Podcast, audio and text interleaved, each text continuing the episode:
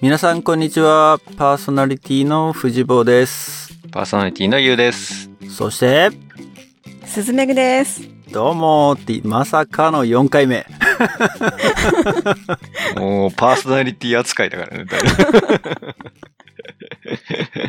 すごいねあのー前代未聞ですよ4回連続ってうん初め てっていうか初めてアナザードーン史あ上初めていやおー4回連続はね初めて4回出てる人はいるけれどうんうん。 4エピソードインローってのはちょっとね初めてですそうよか。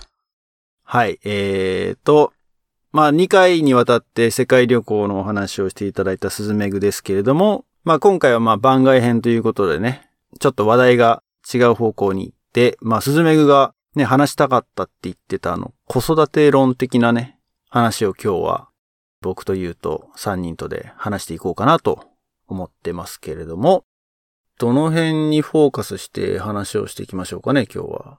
えっ、と、ちょっと、私自身が、その子供たちを連れて、半年ほどイギリスに住んだことがあって、で、そこでまた帰ってきてから、まあ、いろいろ考えることがあって、ちょっと藤坊にもアメリカのことはどうなのかなとか、あるいはユウにも、あの、都会での子育てはどうなのかなっていう話も、ちょっと聞いてみたいので、そうですね。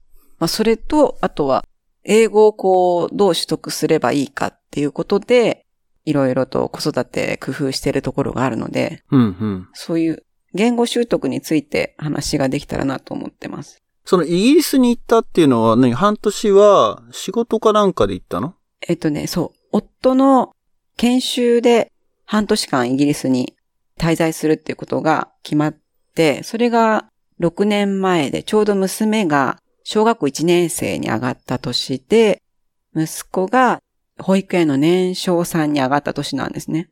うん。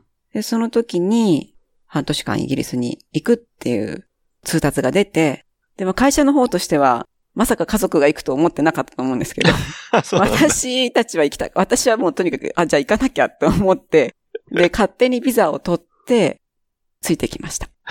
あ、それは何 会社のサポートなしでってこと会社のサポートなし。そう。最初からその半年でね、家族同伴で行く人いないから、そうだよだね。から、あの、もうこちらはこちらでビザを取って、で、一緒に行きますって。まあでも会社は別にそれをブロックする理由もないか。まあ単身赴任で行くだろうって思うのが普通だけど、うんうんそうまあ研修だしね。駐在ってほどじゃないってことでしょそうそうそう。だから駐在だったら多分、ね、子供のその教育費も多少は出してくれてたと思うんだけど、うんまあ、そういう。のもなく、ただ、夫のビザは出しますよ。で、えっ、と、住宅手当も出ますよ。うん。で、ね、お給料も、まあ、あの、向こうで生活できるぐらいのお給料っていうことで、一人でね、単身でっていうう。ん。だったので、じゃあ、一緒に行こう。ついてっちゃおうって。うん。え、でも娘さんは小学校に上がる前だったってことうん。あのね、小学校1年生に上がった年だったのかな。その夏からイギリスの学校が始まるから、うん。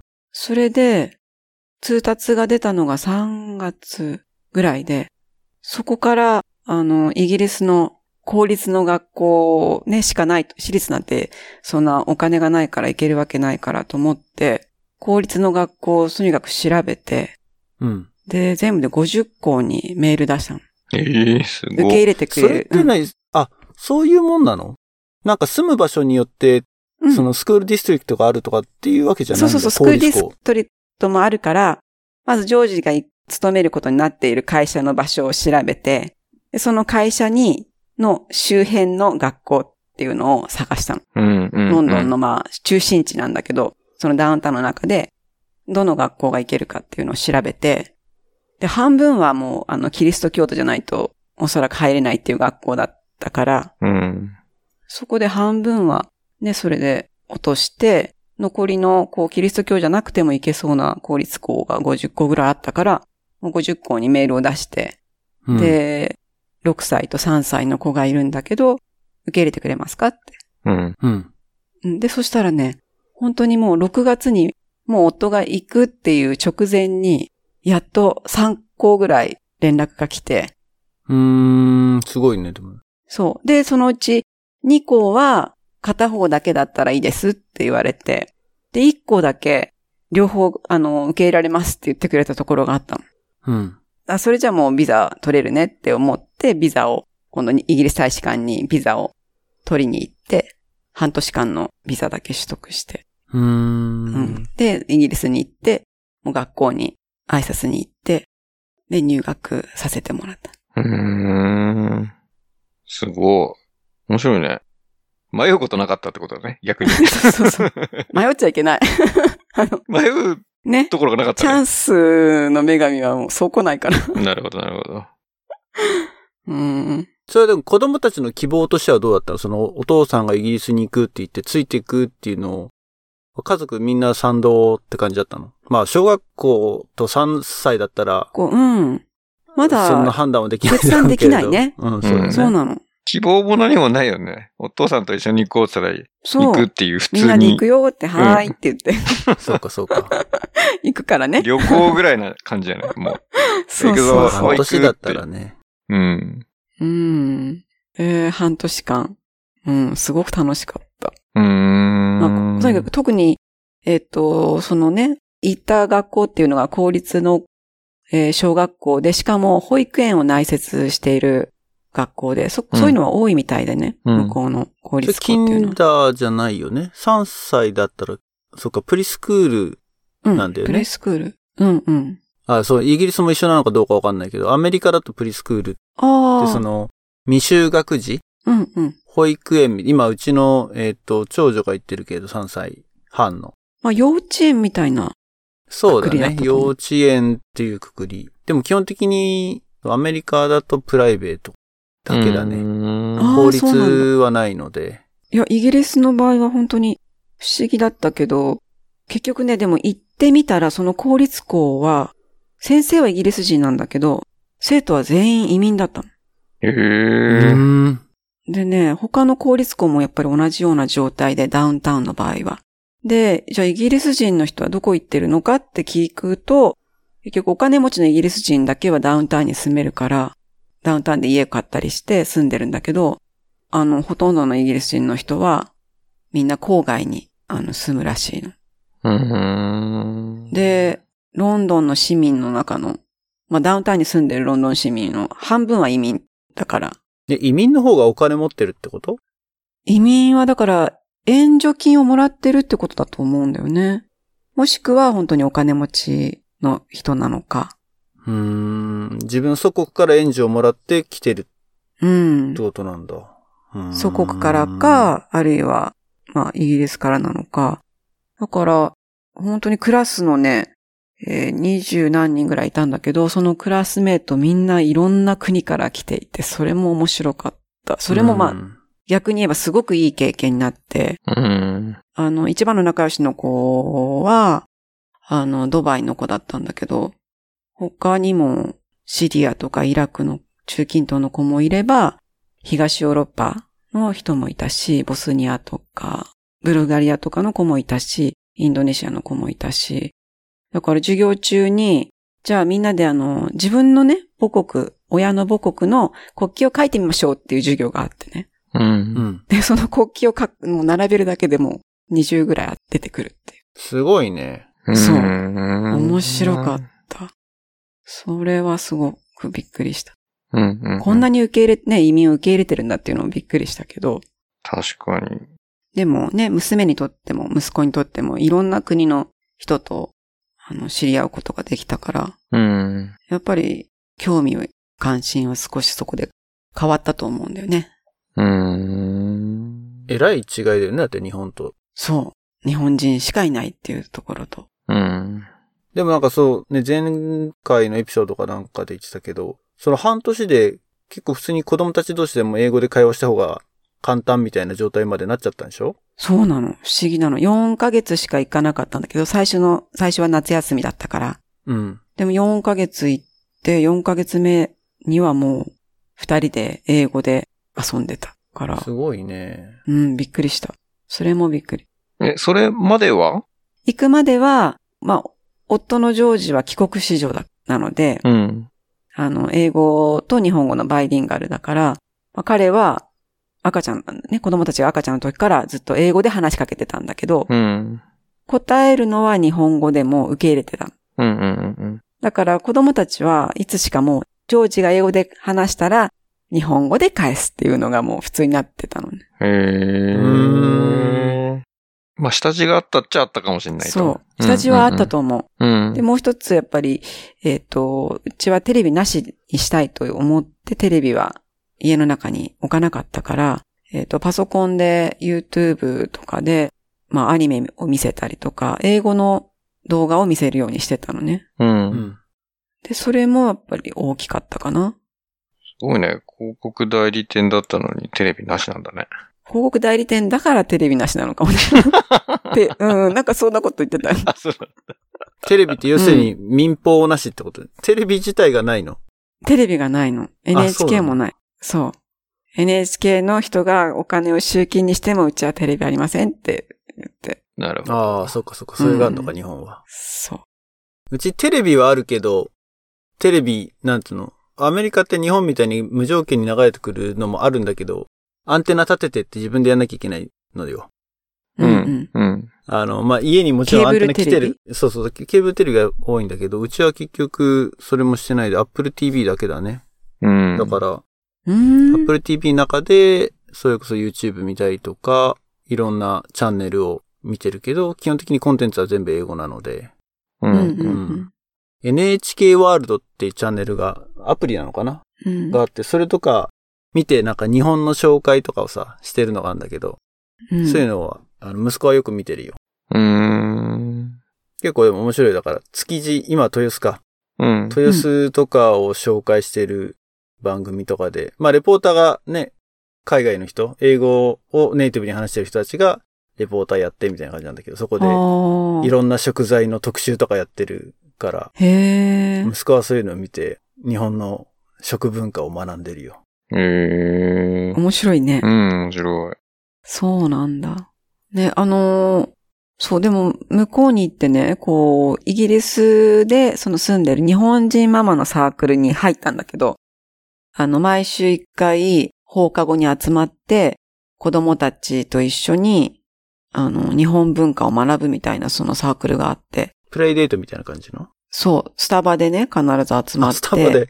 そうそ うそう。で、みんな外で、じゃななんいんだか、じゃあ今日は、なんかカード作りをしようとか言って、ね、日本の文化にちなんだカードを作ってみるとか、う。うん。なんか日本の遊びをやってみたりとか、日本の絵本を、あの、お母さんが一冊読んで、で、日本語で話したりとか、そういうサークルがあってね。でそのうち半分の人が、イギリス人の旦那さんがいる人で、うん。半分の人は日本人同士で結婚して、で、仕事でもうロンドンに住んでるって人だったんだけど、結構日本語をキープするのがすごい大変そうだなと思った。海外在住ししてると。日本語のキープが難しい。そうそうそう。結局、うん家庭、ね、日本人同士で、まあ親同士が日本人同士だと、家の中では、まあ日本語を喋るっていう風になってるんだけど、なってるから、より子供も、まあ頑張って日本語を話そうとする。うん。でも、実際外の世界に行くと、英語の学校に行くわけじゃない現地の学校に。で、えっ、と、土曜日に日本人学校の補習校に行って、で、そこで一週間分の宿題をもらってくるんだけど、それをこなすのも大変で、うん。で、だんだん学年を、あの、が上になるにつれて、大変になってきて、イギリス人の旦那さんと結婚したお母さんたちは、もうなんかだんだんついていけなくなってきたって。子供たちも自分たちもって、その、それを続ける意味が、うあん。の、補修校問題ね。そうそうそうそう。んそれはだね、どこにでもあるんだね。イギリスでそうもなあんるだと。ね。うん。そう。難しいって言ってた。やっぱり親同士が日本語喋ってれば、まあね、なんとか子供は家では日本語で喋れるからいいんだけど、こうお母さんとだけとかお父さんとだけってなってくると、だんだん難しくなってくるのと、あと読み書きがね、ついていけなくなってくるっていう。うう。んん。そうね。それは、ここでもよく聞く話だね。藤坊のところはどう、どうしてるの今。お家ではだから日本語で喋って、で読み書きは通信とかやってる。うちはそう、だ、そうね、リスナーの人で補修校ってまず何ぞやって思ってる人たちがいるかもしれないで説明すると、うんうん。えっ、と、まあ、日本語を使って、まあ日本の学校なんだよね。で、多分、うんと、管轄は文科省になるのかなうん。まあ、目的は海外にいる日本人に日本の水準の教育を、教育の機会を与えるっていうのがメインなんだよね。うん、うん。で、、大体の補修校は、まあ、ここなんかだと駐在の人が多いんだけど、駐在員で来て、えー3年とか4年とかこっちにいて、で、子供たちも一緒についてきた場合に、えっ、と、帰国した後に日本の学校にスムーズにトランジションできるようにしなきゃいけないじゃないですか。うんだからそのための、まあ、補修なんだよね。基本的にはうんうんうんなるほどだから、入学する際にそういう制限があるのか、ちょっとうちは入れてないのでわかんないけど、現地化しちゃった人たち、うん。その駐在とかで、テンポラリーでこっちに来てるって人たちじゃない人たちに永住権取っちゃってる人が。っうんうん。ていう子供は入りづらいとも聞く。ああ。なぜなら日本に帰る意思がないから。うーん。なるるほど。で、基本的には日本に帰る子たちが優先のはず。ああ、そうなんだ。その人数が多いと制そ限うさだれるね。まあもちろんそうそうそう。ウェイティングリストになっちゃうと思うんだけど、なるほどその場合の優先順位としては日本に帰ってうんうん。日本の教育、義務教育を継続するっていう人たちが、まあ基本的にはメインのはず。うーん。うん。この話を思い出した、あの、ゆか、韓国にうん。嫁いだゆかが、ポッドキャスト出てくれた時に、うんうん。この海外で、その、子供を育てるにあたって、ああ、その話したね。継承語、なるほど。うん。そうそう、継承語の話承したね。現地そう語だねみたいな話ってね、テーマで話したんだけど、うーん、そうなんだ。そこ結構みんなやっぱり、特に、そう、日本に戻るっていうのがないってなると、まさにそうだよね。さっき藤坊言ったみたいに、うん。どこをモチベーションに みんながやっていくかみたいなのは、設定難しくなるかもね。うんまあただね、永住組の子でも、補修校行ってる子はもちろんいるので、ううん。うん。うん。で、やっぱそれが一番、なんつうの、英語にエクスポートするいい機会なんで、そこしかないから。うん。で、特に両親が日本人じゃないうん。子なんかにしてみると、まあ、そこぐらいしか日本語を使う機会ないわけよね。うん。うんうん。だからって、まあ、頑張って、その、それこそ、さっき言ったように宿題をガツンともらってきて、それをこなすのが本当だんだんだんだん不快になっていくっていううん。らしいし、 親も大変だっていう話はよく聞くし。うんうん。ただ、うちは、えっ、と、補修校には行ってなくて、まあ、両親、僕ら夫婦は日本語うん。で家で話してるので、子供たちも日本語で話してて、う。うんん。なんとかなってる。なんとか今んとこなってるんで、通信教育をやってるので、息子に関しては、うんうん。えっ、と、どこの会社なんだ帰国子女財団じゃなくて。うん、じゃないじゃない。えっ、と、前のドラゼミなんだけど、今学びおー水なるってほど言ってるやつ。へえ。うんうん。あれ、どこやってんだろうベネッセうん。ベネ、あ、ベネッセかな。ドラゼミってドドララゼミかえもんのドラそうそう。名前ドラえ変わったんだねそうそう名前じゃ変あわっちゃうそう。ドラえもんのバンドルがなくなっちゃったんだけど、まあ、はあそう彼が始めた1年生の時はまだドラゼミだったので、うんうんうん。確か今年から学び水っていうふうに変わったんそう。あら。多分、IP 関係で、 と思うんだけど。ドラえもんがいなくなっちゃったのそう、いなくなっちゃった。そあらららう。。子供からしたら、まあだからモチベーションがちょっと下がるそうなんだ。のはあるんだけ ど。残念。まあでも、だから月に一回、あのー提出をして、テストをやって、うんっうんうん。ていうのをやって、へえ。まああのー両親、妻の両親から送ってもらって、うん。直接海外発送ではできないので、できないんうだ。あん。あ、ほんと。っていう風にやって、今なんとか、うん。まあだからやっぱりあれだよね、日本の、今なんか特にそうなんだけど、チリとかうん。は苦労するよね。あの、苦労してるよ。都道府県名今一生懸命覚えてるけど。あー都道な府んと県。か地方、何県 は何地方かとか、県庁所在さ地っぱりだろうはね。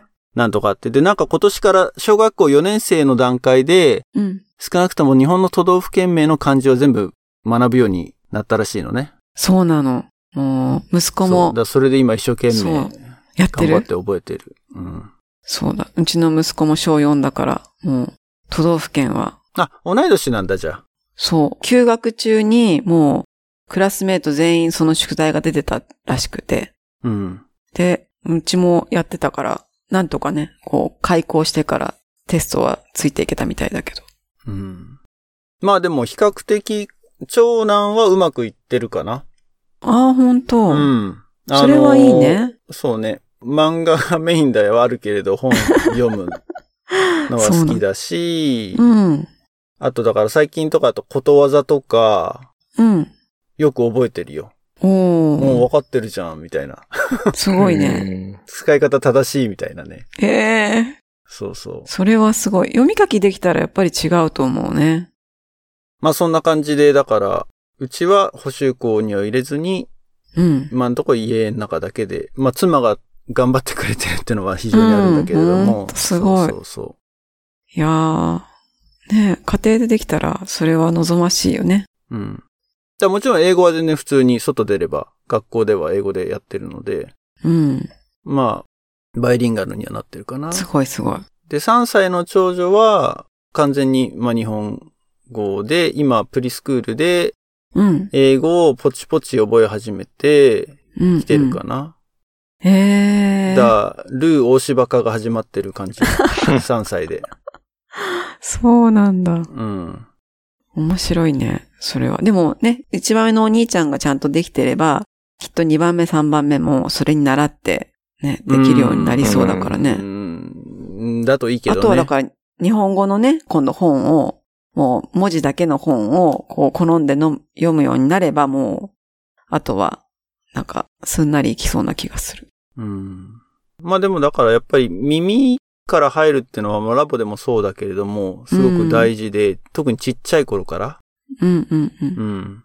だから息子も、長女も、発音はいいよね。うへえ。ん。やっぱり。日本語のね、うん英語、英語。じゃなくて英語の発音日。本語はもう全然問題ないよ。じゃん母国語だかへら。彼らにとってみれば母国語だから、日本語の発音がおかしくなることはないんだけど、ないんだ。家であ、そう。親か。ら英語は教えてないわけ。一切。ほぼ教えてない。ううんうんん。だから、教えなメい方がいいねグのところみたいに、うん。うん。お父さんだけが英語で話しかけてくるっていう状況はないわけよ。うーん。なるほど。ないんだけど、基本的にインプットは、ね、メグのとこと同じで、そのテレビっていうかネットフリうちはネットフリックスやってないけど、うん。 YouTube だったり、あとは図書館で書いてくる DVD とかうん。で、英語の番組を見てるので、インプットしてるかな。英語あ、は。そう。うん。へえ。そうなんだ。なんかね、そう、そう、夫のジョージは、あの、アメリカで生まれ育って、で、小6まで、あの、アメリカにいたんだけど、家庭内は両親が日本語をうん。喋るから、あの、日本語で、あの、家庭では喋ってたけど、やっぱり学校が始まったあたりから、その結局兄弟同士が今度英語で喋るようになって、うんうん。どんどんその、家庭内でも英語にシフトしていこうとしてたらしいうん。でも、あのー帰国子女財団っていう、こう、まあ財団が出してる通信教育をずっとお母さんが子供たちにやらせていて、で、毎週土曜日に日本人学校に行って、一日だけ補修校を受けて、うん、で、一週間分の宿題をもらって、それをまあ、毎日やってたらしいね。うん、それが、かなりこう、しっかりやってたから、小6で日本に帰ってきた時に、ね、またこう、小6にこう、入ろうとした時に、まあ、すんなり入れるようになったとは言ってたかな。うん。そう、ただお母さんが相当あの、教育ママだったので、おーなんか、あまりに、もう本人はその日本語のね、勉強が辛くて、なんかストレスが溜まってたらしいの。うん。で、小学校の2年生とか3年生ぐらいかな。なんかある時お母さんがね、運動会で、多分日本人学校の運動会と思うんだけど、運動会で、ねえねえ、あなたのお子さん、頭にハゲてきてるわよって、おー。お 母さんに言っスて、トレね。ス で。へでえ。それでおお母さんが慌てて、お母さんも気づかなかったの、結局。うん。最初ね。うん。でも慌ててこう見たら本当に10円ハゲみたいなのができてて、で、うん本人が言うにはもうずーっとストレスでプチプチプチプチ髪の毛そこから取ってたらしいの。おーで、あの、やっぱりちょっとストレスだろうっていうことで、少し、あの、緩くなったって言ってたけど、でも、あの、まあ、大人になってね、今振り返ってみると、やっぱりそのお母さんがそれだけ一生懸命やらなかったら、おそらく日本の学校に戻ってきて、もう、うまく入れなかったんじゃないかって本人は言ってる。うん。あの、やっぱり同級生で同じように戻ってきたんだけど、その日本語教育があまりできてなかった子のなんかは、高校入学する時点でもう、寮に入って、あの、アメリカに、あの、戻った子もいるって言ってた。うーん。うん。ついていけなくてね。日本の教育に。で、日本に戻ってくるためには、日本人学校に入るのが一番、まあ楽なんだろうけど、まあ、そ、さっきも言ったけど、そのためのねね、教育機関だからね。うん。そうそうそう。だから、その人によっては、もう完全に海外に、まあ駐在で行って、現地の学校に入らないで、その日本人のための日本人学校に通わせて帰ってくる人もいたんだよね。うーん。現地校に入らずに。うん、現地校に入らないから、だから英語はそこまでつかないわけ。うーん。うん、英英語は身につかない。でも、ジョージのお家は、その日本人が住む地域にも住まないで、やっぱり、あの、英語をやらせたいっていうことで、現地校に入れて、で、通信で日本語やるって。だから、ね、ちゃんとバイリンガルになれたって言ってたけどね。まあ、だから、うちも、だから、この先はわかんないよね。うーん。その、また中学ぐらいまでなっちゃうと、もうやっぱり日本の学校には行けないだろうなとは思うしうんうんうね。ん小学校までかなと、その、こっちで、そうやって親が教えてってで、できる、なんつうの、まあ日本語力なのかなでも。で、自分たちの感覚だとさ、中学生、高校生ってそんなに違う日本語喋ってるかってそんな気がしないんだけど、うんでも多分、敬語とかその辺は怪しくなってくるなっていうのはあるよね。うんあと、授業内容も難しいと思うんだよね。な、漢字がうん、うん、うん。ね、わからなくなってくると。それはね、だ、 俺もこっち来て10年経つんだけど、うん。大人ですら、 あの、漢字が込みってる書類はもう読めなくなってく る。てか読めなくないんだけど、そううん読めなくないんだけど、精神的に辛くなってくる。あの、本当うん。へえ。いや、この前ちょっとね、日本のお仕事をする機会があったんですけれどうん。うちも。の いやー、う辛かちのった。か。 辛かった。辛かった。もうあの、ドキュすメんントなり読読むのめないの。あドキューメントがすんなりね、読めないんだよあねら。うん。そうですか。書くのも、書くのもね、えーだから日本語でメールを書かなくなってるから、うん。本そ当の辺がちょっとね、怪しいよね。怪しいっていうか、コミュニケーションの仕方は怪しいよね、多分。 方法に して。うん。それ読み書きに関してっていうことかな。そう、読み書きに関してね。読み書きに関して、ちょっと難しい。まあ、会話はね、家でもしてるし、こうやってポッドキャストでも話してるので、そこまで変な感じにはなってないと思うんだけど、そう信じてるけど、うん。そうか。そうよね。だからまあ今度逆に言えばね、日本に住みながら英語を学ばせるにはどうしたらいいかっていうのはうちは悩んでるけどね。うん、あだからその半年間っていうか4ヶ月イギリス行ってから、うん。でもそっか、家ではお父さんが英語で話してそくるのを、やっぱりでも日本語で返すう。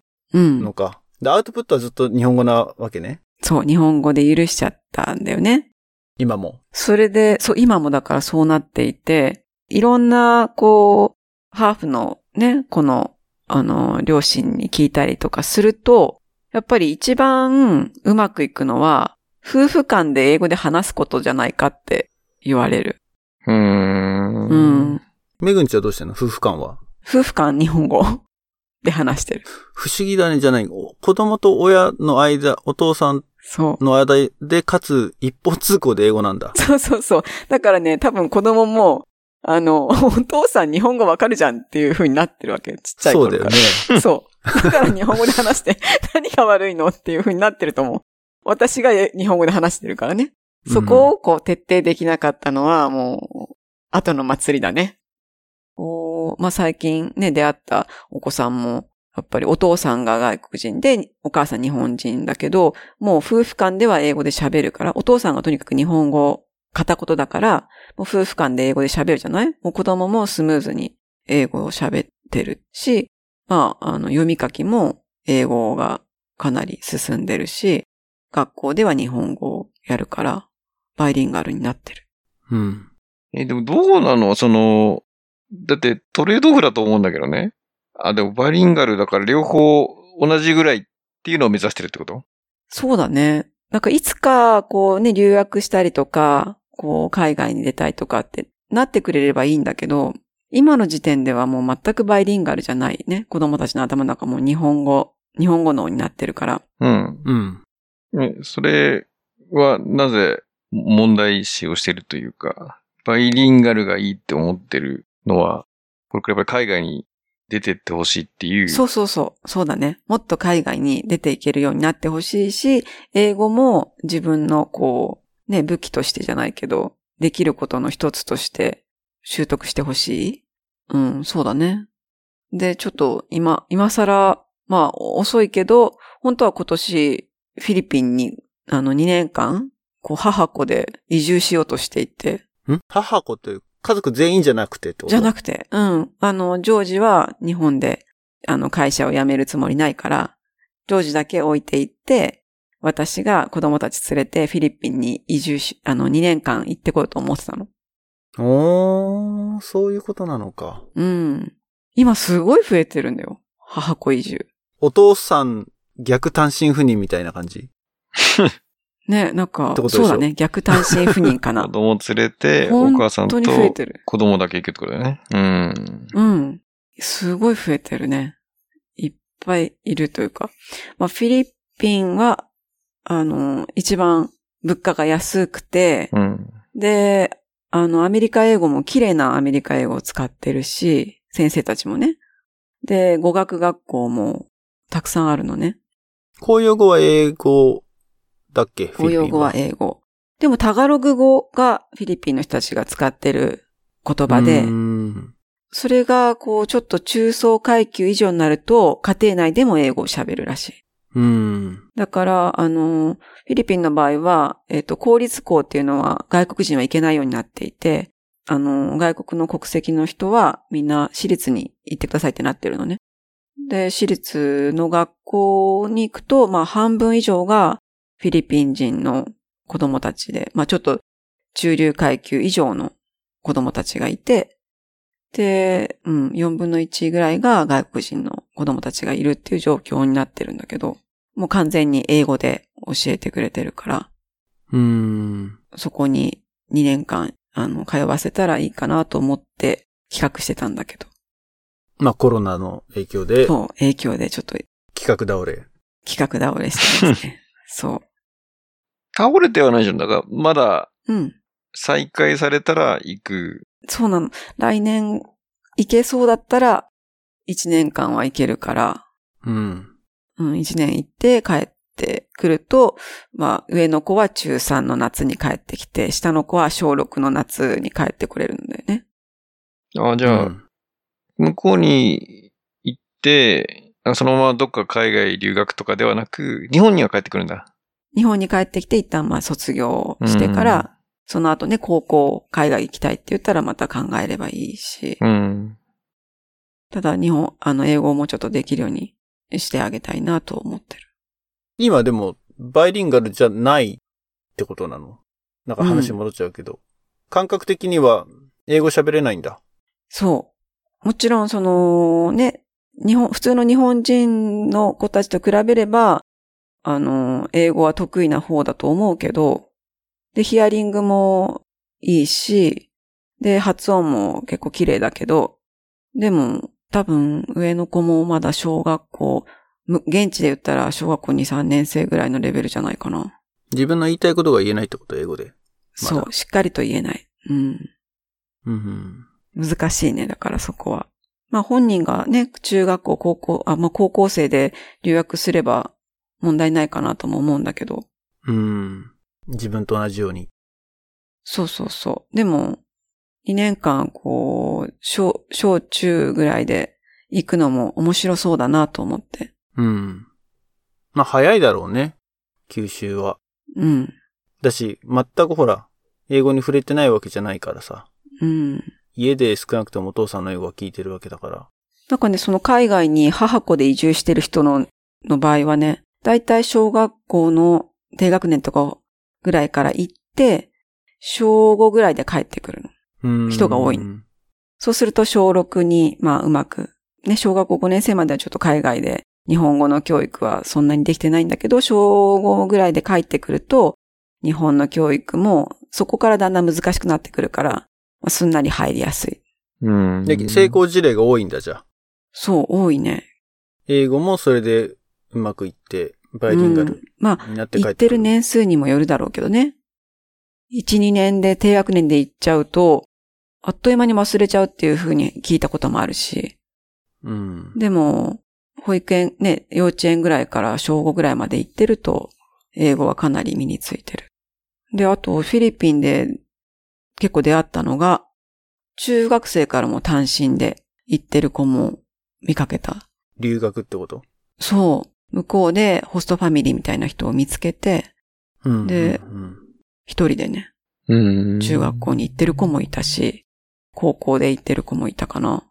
すごくいっぱいいる。日本人が。そうなんだ。うん、フィリピンだけじゃなくてね、マレーシアの方が今多いかもしれないけど、マレーシアは今、インターがいっぱいできてるのね。インターナショナルスクールが。うん。で、そこに入れたいっていう、ちょっとおか、あの、小金持ちの日本人の家庭の人たちが、長期滞在ビザっていうのを取って、で、子供たちを、あの、現地のちょっと安い、日本のインターに通わせるとしたらもう本当に安い。でも、ちゃんと英語で教えてくれるし、あと、なおかつ、中国語もできるようになるっていう、そういう学校が、もう結構いっぱいあって。うん。うん。だから中国語も英語も習得させようって言って、あの、マレーシアのインターに入れてる人も増えてる。まあでもバイリンガルになって越したことはないけどね。うん。結局やっぱり帰ってくるわけじゃん。ホームグラウンドは日本なわけでしょうん、ホームグラウンドっていうか。自分のホームとしては日本で、問題はやっぱだから帰ってきてからなんだよね。そうこだっね。ちでもさ、駐在で、こっちに来て3、4年とか、まあ長い人だと5年とかいるじゃないで、子供は現地校に入ってって。うん。で、日本に帰ると全く英語を使う機会がなくなる。うん。上に、でも学校で英語もちろん授業は始まるんだけど、うん。そこで生地英語を喋っちゃうと、変な目で見られるっていう、うん。そういう境遇もあったりとかね。うん。うん。うん。で、せん英語の先生よりも発音が良かったりしちゃそうだね。う。うんん。う。そうするとなんか、目立っちゃうわけよね。うん。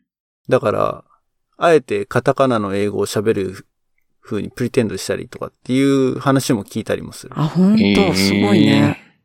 それはやっぱり小学校、中学校だとそうなのかな。高中校学は校。とか、うん、高校はどうだかわかんないけどね。うん。うん。でもね、いじられやすいよね、多分ね。そうだね。うん。そうか。いや、でも、本当ね、ご語学ができたら、もっとひ世界が広がると思うんだよね。うん、それは確実にそうだけど。だからそこは、まあ、ラボをやってる親とかも同じかもしれないけど、英語ができるようになったらいいって思う。じゃあ、それ英語ができるってどのレベルのこと言ってんのかっていうのはうんうんうん結構、みんな曖昧なんじゃないうん。うん。難しいと思どのレベルの英語を期待してるのか。う。でうん。往々にして親が英語喋れないうん人が言ってることが多いっていうか、まあ、自分のね、親もそううだったんだけど、自分がラボ入った時は、やっぱ親が、まあ今もしもちろん喋れないんだけど、だ。うん。ね、これからの時代は英語を喋れなきゃって言って入れるっていうおお母さんは多分、今も多いうん。うん。し、自分も、ね、義務教育と、高校とで、英語トータルで、6年、うん大学行っても英語やってたうら、ん少なくともまあ8年とかは、英語を学校で勉強してきたけど、喋れるようになってない。コミュニケーションの武器として使える英語にはなってない。っうん。ていう人たちがいて、じゃあ英語できるように子供をさせようって言った時に、海外旅行に一人で行けるぐらいのレベルでいいのか、海外で生活できるレベルなのか、海外で勉強ができるレベルなのか、うん。海外で仕事ができるレベルなのか、うん。うんゴールをどこに置いてんのかね、みんなね。確かに。まあ、うちは、大学ぐらいで海外に行きたいって思ってほしいなと思ってるけどね。働くのはもうどこの国でもいいと思ってるし。で、英語で、英語が使われてる国で英語で勉強ができる。うん授業が受けられる。そうそうそう。レベだルから、そう、そうだね。そうすると、やっぱり小学校で帰ってきちゃうと、やっぱり英語のレベルもそこ止まりになっちゃう可能性は高いよね。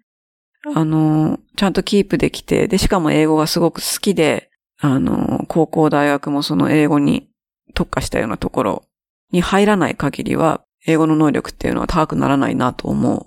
うん。こう私自身も高校留学して1年間しか行ってないでしょで、帰ってきて、で、建築の仕事にね、携わってると、まあえ英語を喋る機会ってほとんどないんだよね。うん、で、英語のしあの仕事をしてるわけでもないってなると、結局、こう旅行してた時も、深い話がね、難しいのよ。うん。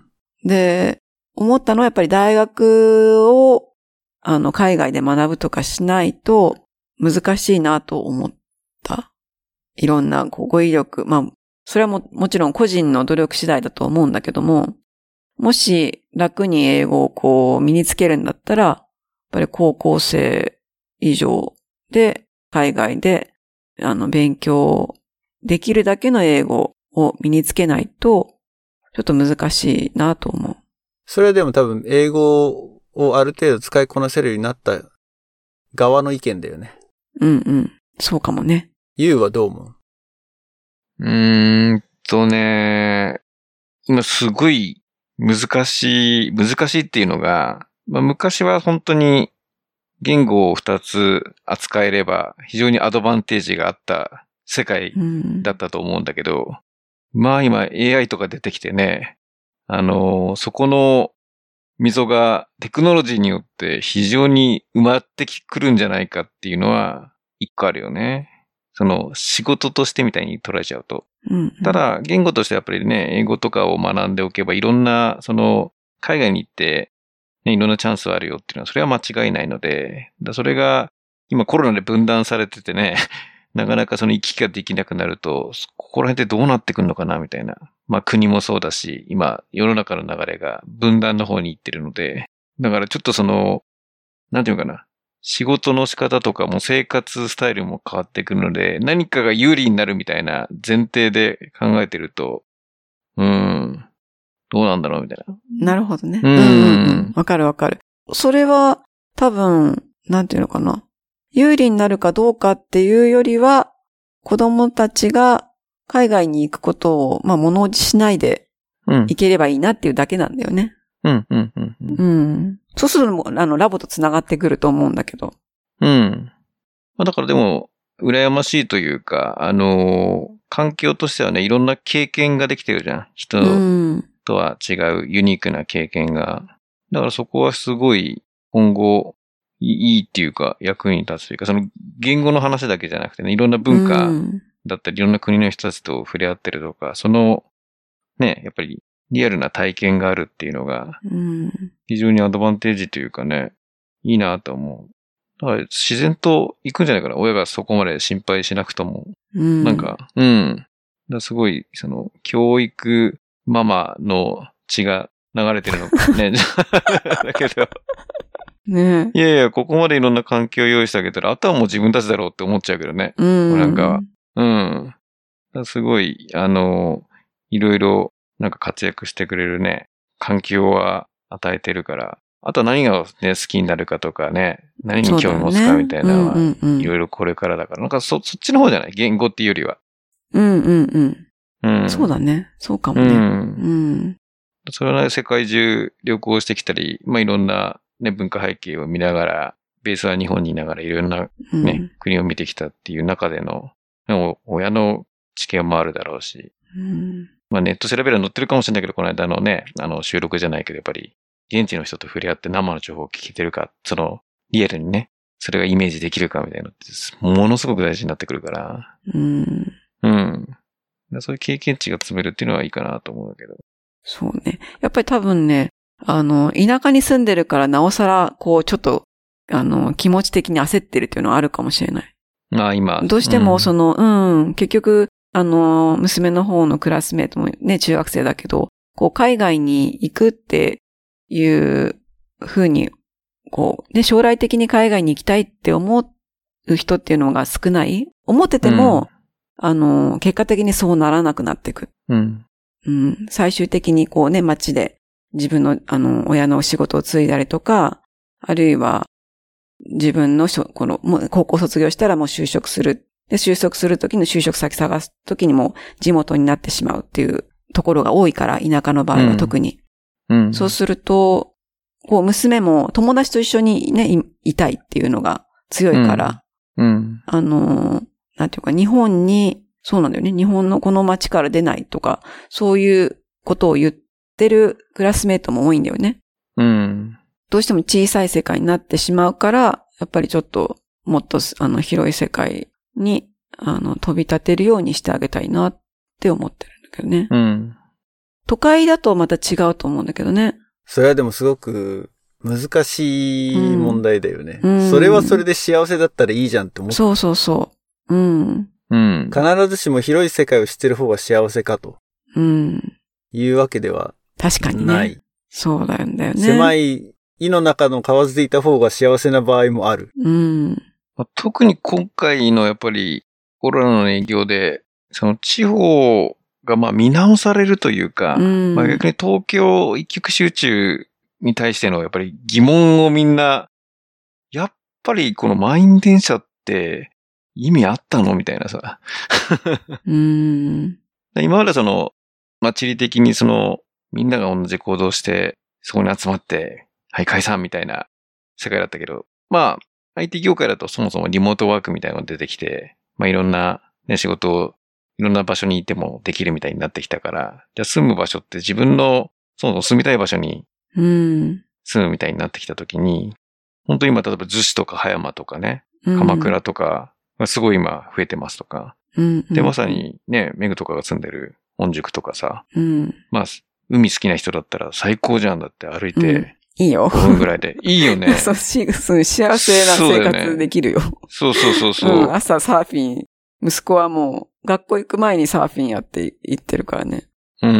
うーん。なので、その都会に住んでるより非常に実は豊かなんじゃないかっていううん。考え方もあるし、うん。だからそこはすごい今、うら羨ましい。まあ、ないもんねだりになっちゃうんだろうけどんうん。と思うんだけど、まあそういうやっぱ自然の中にとか、やっぱりローカルの中でね、経済ちっちゃくても回るみたいな世界はやっぱりあるし、これからはどんどんそのちっちゃい単位で、コミュニティがどんどん分断化してって、今までは大企業だったけど、まあそれがどんどんそのなんか、自分たちの応援できる範囲を応援して回していこうみたいなのうにん。シフトし始めてるので、うん意外と地方とかその、まあ、自分の中でのローカルだとか、まあそれが場所だけじゃなくてね、うん。趣味なのか思考性なのか、その仲間のコミュニティみたいなのを選んで、そこに所属していくみたいな。昔はその地域だけだったかもしれないけど、まあね、ネットとかで繋がれば、いろんなバーチャルでその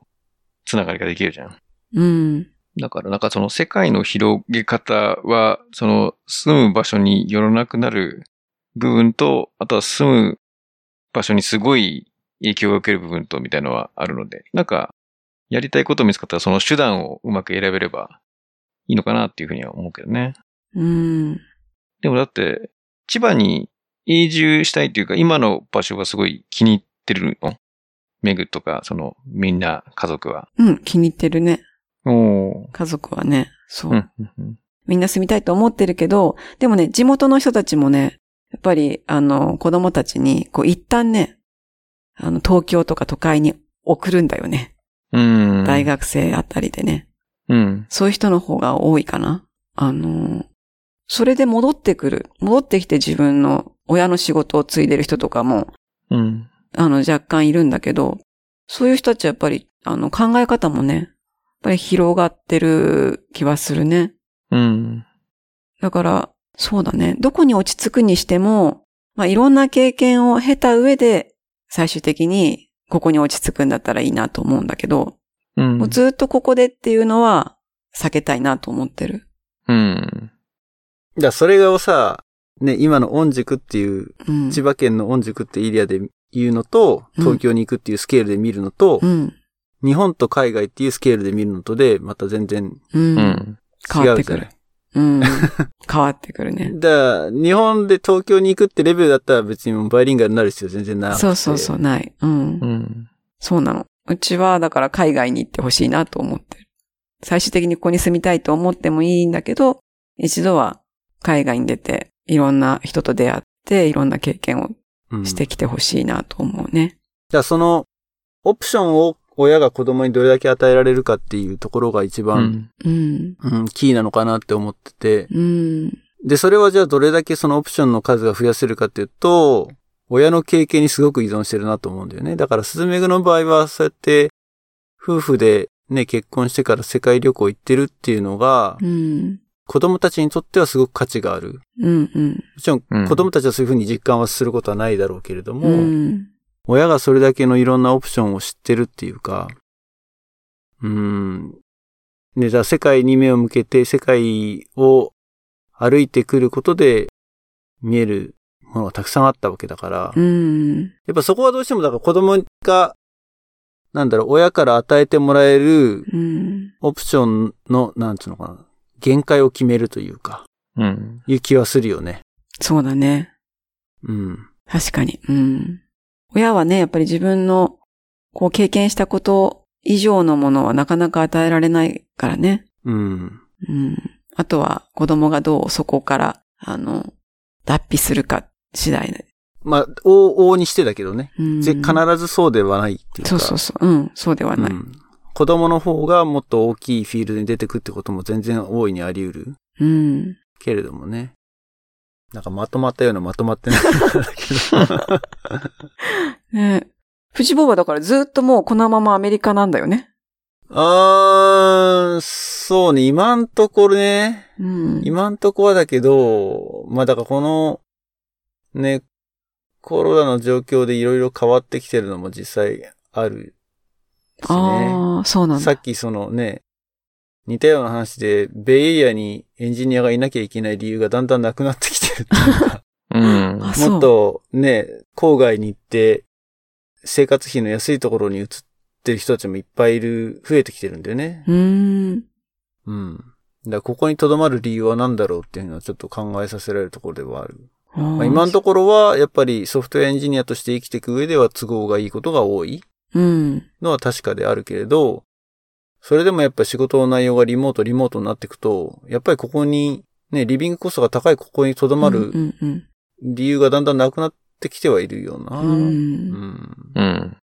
でもアメリカの中に、で、いるだろうまあ、今のとこ。ころはね、今のところは子供がやっぱり、そうね、大学生になるぐらいまではうんうん。多分いるだろうへえ。とは思うけどね。まあ一番下の子が、うん。まじゃあだもうほとんどアメリカじゃ1ない。歳だ けど。そうだよねこれから20年はアメリあカってと、こあととでしょ20年ぐらいはまあいると思うけどね。で、その20年経った時に、もう自分は定年退職する年だよね。うーん、まあアメリカにいたら定年はないからねう。ん、なるほど。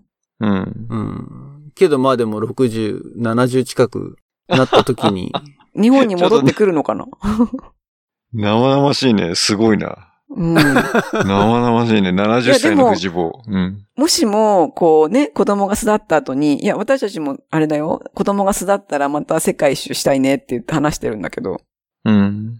うん、もう、ね。まあ日本に帰るっていうのは一つのオプションとして、うんまあ第一候補としてはあるけれど、うんでも夫婦の感覚としては、いや南半球もちょっと住んでみて、オーストラリアとかニュージーランドも行ってみたいねって話もおーなるしほてどる。しね。うん。いいね。うね。ん。ニュージーランドいいね。で、うちら的にはもう英語が通じるとこだったらどこでも生きていけるっていうのはあるから、うん。うん。だから、まあ、どこでも別にいいっちゃいいんだけどね。今のところ子供たちが根付いてる場所がここだからここにいるっていうええー、だけで。そうなんだ。まあ、あとは稼げるうちに稼いどかなきゃってのがあるから、しばらくはここにいるって いう。そう だね。けど、そ、そのしがらみがなくなったらば、うん。ここにいる理由はもうないので、うん、日本に帰るはないかなうんとは思ってる。俺の中ではね。ただやっぱり、あの、もうこれすごい、なんかリアルな話になっちゃうけど、医療に関して言うと、日本に帰った方がいいっていうメリットがすごくあるのでうん、あ、そう。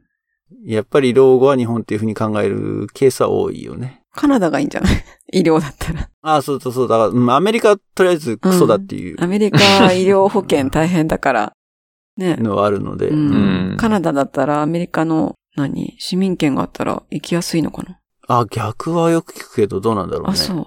なんか、まあでも、う。うんん、うん、ボーダーはまあそんなに高くはないよね。うん。まあ寒い国に住みたいかっていう、また違う問題が出てくるけど ね。 年取った時にねそうねうんそうそうそうそそう。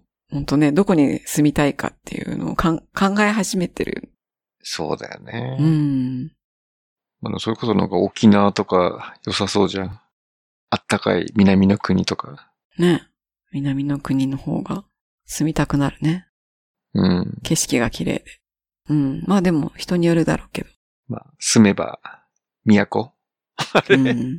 どこでもいいってことそれでも、 いやでも子供がいるから、こうコミュニティによりコミットしやすいっていうのはあるからね。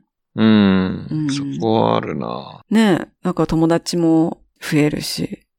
そうなんだよね。そこまで子供が成長するまで行ってしまうと、もうなんか、また新しいところに行って、新しい関係を作るっていうのが、その年になったら、億劫になったりするのかなって想像したりする。ああ、まあ、あるだろうね。う。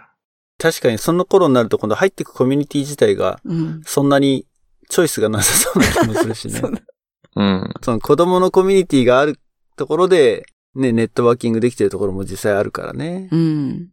それこそあれじゃん、もう、ラボっ子の強みじゃん。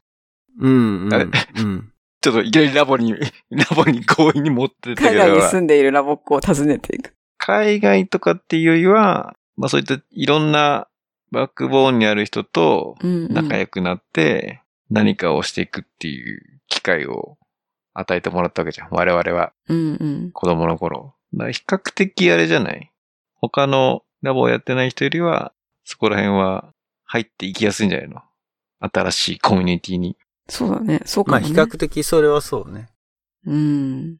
あのね、大学生活動で一緒だった人の、こう、OB 用事とか見てると、結構海外にポーンと飛んでく人も多いし、 うん。その、あるいは外資系に入って、もう、最初から英語の、ね、英語は喋れないって言われてるのに、もう英語を、あの、わざと英語を喋る環境にもう自分を追い追い込んで、で、結果的にもう喋れるようになっちゃったっていう人も多いしね。俺その例でだって、そうだね自。分が。うん。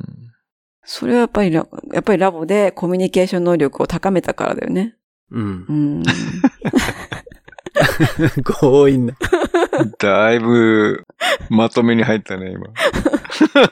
いや、でも本当そう、それは思うよ。 うん。だって、ね、同年代でも、うん、海外に嫁いだ人も何人かいるしな。まあね、このポッドキャストもね、俺がここにいるからっていうのもあるかもしれないけど、海外に住んでるゲストは結構多いからね。うん。ううん。ん。まあでもちょっとラボってちょっと一括りにしすぎかもしれないけど、特にカルチとか海外との交流を面白いと思ってたメンバーだから、そういう人が多いのかな。うん、うん。それはあると思ここは比較的ね、早いうちからそのダイバーシティじゃないけど、まあいろんなメンバーいて、学校とかその、例えば受験勉強とか一つの物差しで競争していくっていうよりは、まあいろんな子がいて、いろいろそれが協力してって、一つのものをやっていくみたいなので、う。うん。若干ダイバーシティで他人をね、受け入れて、このメンバーで何ができるか考えようみたいなのは、うん。なんかやってきたので、まあ、そこら辺が今、なんかその表現、日本の教育も変わろうとしてて、ね、暗記だけじゃなくて自分でものを考えようとか、表現教育とか、まあそういうものが入ってくる中では、あ、これラボのやってきた要素に近いんじゃないかな、みたいなのはうん。あるので、だからそういうのをいち早く受け入れてたっていうのは、そうさっき言ったその、海外出てって物おじしないとか、いろいろ自分を表現していくとか、相手を受け入れるとかっていうもので、まあどうしてもその言語スキル的なね、英語の力がみたいなところにフォーカス当たりがちだけど、まあ、今後はなんかもっとより、そういう、その他人とどう、ね、共存していくかみたいなところは必要になってきそうだから、まあ、そこはそこでラボっ子が、なんか、つい活躍というか、そういう中で生き抜く力を持っていくっていう、うん、のが、一応まあ、今、子供をラボに入れている父親代表としての。そう だね。いや、うんほんとそうだと思う。うん。まあ、あえて、メグが子供をなんでラボに入れてないのかっていう話は、 触れないでおくかな。そうね。うん。そうだな。うん。いろんな要素があるからね。うん。うん。どうですかじゃあ、でも、一番最初冒頭で言ってた、聞きたいこと、僕らに聞きたいことっていうのは、聞けたのかしら 答えてたのかなそうね。どのぐらいね、都会と違うのかなっていうのはちょっと気になってるけどね。うそのん。教育的なところ。もう、まあ、下の息子の場合はそんなにもう全く問題なく、もうここ離れたくないって言ってるけど、娘の場合はね、結構今までイギリスの学校に帰りたいって何度もあったんだよね。へえ。うんみんなと同じことしたくない。あと同じことを何回も繰り返ししたくない。うん。うん。っていうのがすごく強い人だから、なんでこれをやらなきゃいけないんだろうって思うことが多いみたいで。まあ、それもあって、こう、じゃあちょっと海外に行ってみようかっていうふうに考えたんだけど。うん、うん、うん、うん。それは海外向きだね。うん。うん。そうなの。いや、その都会のっていうよりは、横浜も都会に一部入るのかあれだけど、まあ、例えばほら受験してね、その私立いいとこ入りますとか、やっうん。ぱりそういう、なんていうかな、まあ、小学校の時から競争社会で、あの点数で、偏差値で見ていくみたいな中で戦い続けてると、なんかほら、もともと僕自身がそういう道を通ったんだけど、なんか昔に比べてそう、なんかその学歴があれば、いい会社に入って、うん。ね、いい生活ができて幸せになれるみたいなものはもう崩れたじゃん。うん。なので、なんかその、学歴を手にするためになんかいろんなものを犠牲にしてやるっていうのは、なんか僕の中でまだしっくりきてなくて。うん当。然なんか、あの子供が挑戦したいとか、なんかここに行きたい。そのためにクリアするために、じゃあそのね、点数が必要で、勉強するだったらいいけど、なんか、とりあえず勉強しとけば、みたいなのはなんか、ね、違ってきてるから。だからなんかあんまりいい学校に行って、その受験勉強を塾で一生懸命頑張ってみたいなところに、すごい注力しなくてもいいのかな、とは思ってるけど。あ、そう。あれ、ゆうは、中学受験してるのあ僕自身はね、そう、僕自身はねあー、中学受験をしてて、そうなんだね。そうそう、中学、高校、6年間、東京の学校に通ってたんだけど、うん。で僕の中ではその、満員電車が苦痛で苦痛でしょうがなかったから、絶対子供たちには、そういう満員電車で学校に行くのはさせたくないな、のはすごいずっと強く思ってたので、うんうん。家から近い学校に行かせてあげた方が絶対いいだろうな、ういん。と思って、じゅ、あの、住む場所を決めてるっていうことかな。や、逆にもう住む場所を決めたので、住む場所の範囲内で、うんうん。わざわざその、東京の学校を受験して東京まで行くみたいなのは、うん。もう考えてなくて、比較的もう横浜の、ね、今住んでるエリアの近くで、うんうん。もうそんなに時間がかからないところがいいなっていうのは、僕の価値観の中でのうん。アドバイスね。で、それはでも僕の考えだから、なるほど。例えば、子供が、いやいや違うと、あの、そんな満員電車でもいいけど僕はこれ、これに行きたいんだから、これやらせてくれって言われたら、それは全然応援する。うんううん。ん。そうか、クラスの子にそういう子がそんなにたくさんいるわけじゃないってことだね。中学受験の子があまりいないってことかな。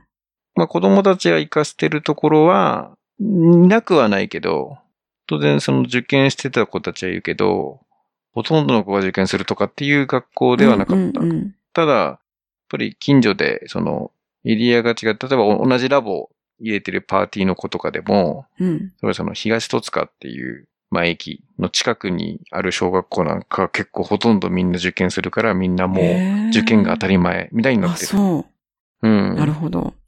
らそこもなんかエリア差みたいなのがあるんじゃないうんうん特に都内とかだとそういうのは強そうだね。うん。うん。もう受験してうん。いい学校に入れるんだっていうのがすごい強そん。まだあるね。あるってことだね。う。うん。変わったといえども。いやいや、もう強いと思う。ううん。んえ、藤坊が住んでるエリアっていうのはそういうのはないよね、きっと。もう普通に、中学高校はどう行くんだろう。ういや普通にパブリックに行くのが、なんだけど、日本と大きく違うのは、パブリックであっても、学校のレベルの差が激しい。ああ、うんなるほど。学区によっうんて。うんうんなので、いい学校の学区に住むことが大事になってくうんる。ううんん。引っ越しをするときにう、ん。必ずそのスクールディストリクトのスコアを見る。うんうんうんう。ん。でそれが当然、まあ子供たちの学力もそうなんだけど、治安も比例してくるから。うんそうだね。でそこが大きく違うとこかな、日本と。うんうん。うん。じゃあその人気のある地域は当然地価も高くなっていくっていうことかな。そうね。ねそうそう、そういうこと。うんうん資本主義だね。ほんとなんか。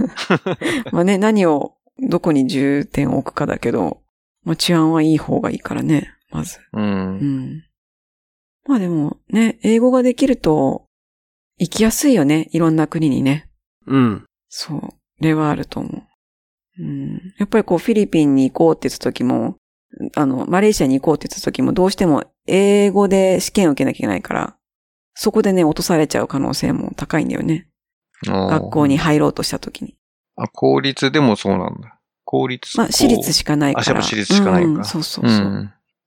あとはもう一つあるのはきっと、卒業できるかどうかっていうのもね、こう、もし中学校でまた気に入って、じゃあそのまま引き続き高校もそこで受けたいって子供たちが言い始めたら、そのまま住むってことも考えているんだけど、日本と違ってこう、卒業できないっていう今度問題もうん。できてくるから。で、卒業するときにいかにいい成績を持ってるかによって、こう、その先の大学行けるレベルが決まってきちゃうんだよね。インターとかは特に。うん。だからね、やっぱり英語がもっとできてたら、あの、もっと選択肢広がるのかなって思ったりするけどね。なるほど。まあ私が行きたいっていうのもあるけどね。それが一番強いんじゃないのも いうやオもうチと今して。住んでるところもすごくいいし、なんか老後は最高だなって思ってるんだけど、老後じゃなくても今も。うん。で、も、なんかちょっとそろそろ、こう、旅のね、あの、 癖っていうか、旅の虫がうずうずしてきていて。うずうずしてるんだ そうね。そろそろちょっと、と海外に行ってまた、あの、新しい風を自分の中に入れたいな、みたいなのがいやー、散々子育ての話してきたのに、オチはメイクが行きたいから子供を巻き込んでるっていう、そういうオチだったよ ね。いやー、面白い。さすが。まあそういう差がなんだね。そういう差がなんだよ。うん。うん。行きたい国いっぱいあるからね、本当うん。やっぱだからそこはね、世界見てるってのは大きいよな。おっきいおっきい。住みたい国いっぱいある。もう英語圏じゃなくても住みたい国いっぱいあるから。いやもはやさっきの英語力つけたい話 そうそうが、そうもうわけがわかんなくなってきて る。関係ないじ ゃん、 みたいな。そういなや、んだよ。一周回って。そう、英語の、英語を身につけるっていうところで縛ってるから、こう国がね、限られちゃうんだけど、フィリピうン、んマレーシアとかカナダとか、ね、ニュージーランド、オーストラリアとか、アメリカとかになっちゃうんだけど、そこをこう縛らなければね、なんか住みたい国いっぱいあるけどね、うん。ここで子育てしたら楽しそうだなっていう、こうん。う、思う国はいっぱいある。うん。ポルトガルとか、ね、すごく面白そうだし。うん。もう大丈夫。あの、結局メグが行きたいところが答えっていうの が、メグが行きたくなったところの言語を子供たちは習得するって いう。いいんだよね。やっぱりそれぐらい、もう巻き込んで。でも一緒に行く人は大変なんでしょあの、いろい ろ。ジョージネタみたいにね。あの、メグは大丈夫だけど、ジョージが大変だった ってジいう。ョージは、ジョージは日本にほら、日本で仕送りするから、そっち か。仕送り。そっちか。時々会いに来るので大丈夫ってな言るってほるけどどね。。 なるほど。いやーでも楽しみだね。どうなるか、これから。ねうん。ね、フィリピンに行けたら、すごくいいね。あの、なんとか再会できるといいけれどえ。。ねえ。再開してほしいなじゃあ、今回はそんなことですかね。ほい。アナザードーンポッドキャストでは、情報発信を Twitter、Facebook でやっていますので、ぜひ、えー、like、フォローよろしくお願いします。あとは、キャンプファイヤーコミュニティというところで、サポータープログラムというのを用意しています。毎月500円ワンコインで僕らの活動をサポートしていただける方、ぜひよろしくお願いします。あの、勘違いされている方がいるかもしれないですけど、あの、アフターショーとかが有料コンテンツなわけではないですからね。基本的には、まああのね、皆さんがこのポッドキャストっていうのはフリーで聞くことができるんですけれども、まあ、直接的にね、お金がかかってるわけじゃないですけれども、お金という形で支援をしていただけるっていう方がいたら、ぜひ、えー、サインアップしていただけたら、その方には漏れなく、アフターショーなど、特典がついてきますよということですね。はい。あの、収録後にちょっとおしゃべりしてる感じのね、えー緩やかなトークが繰り広げられているので、そちらもぜひ楽しんでいただけたらなというふうに思っています。ということで、えー4回にわたって、すすめぐに、もうなんか、丸2ヶ月そう。 まあ、4回プラス1だからね。うん。う。ん。幻のね、うん一回幻の一回幻のアフターショーもあった幻の話は あの話は、うん。ということで、えーゲストはすずめぐでした。どうもありがとうございました。ありがとうございました。ありがとうございました。リスナーの皆さんごきげんよう。バイバイ。バイバイ。バイバイ。 「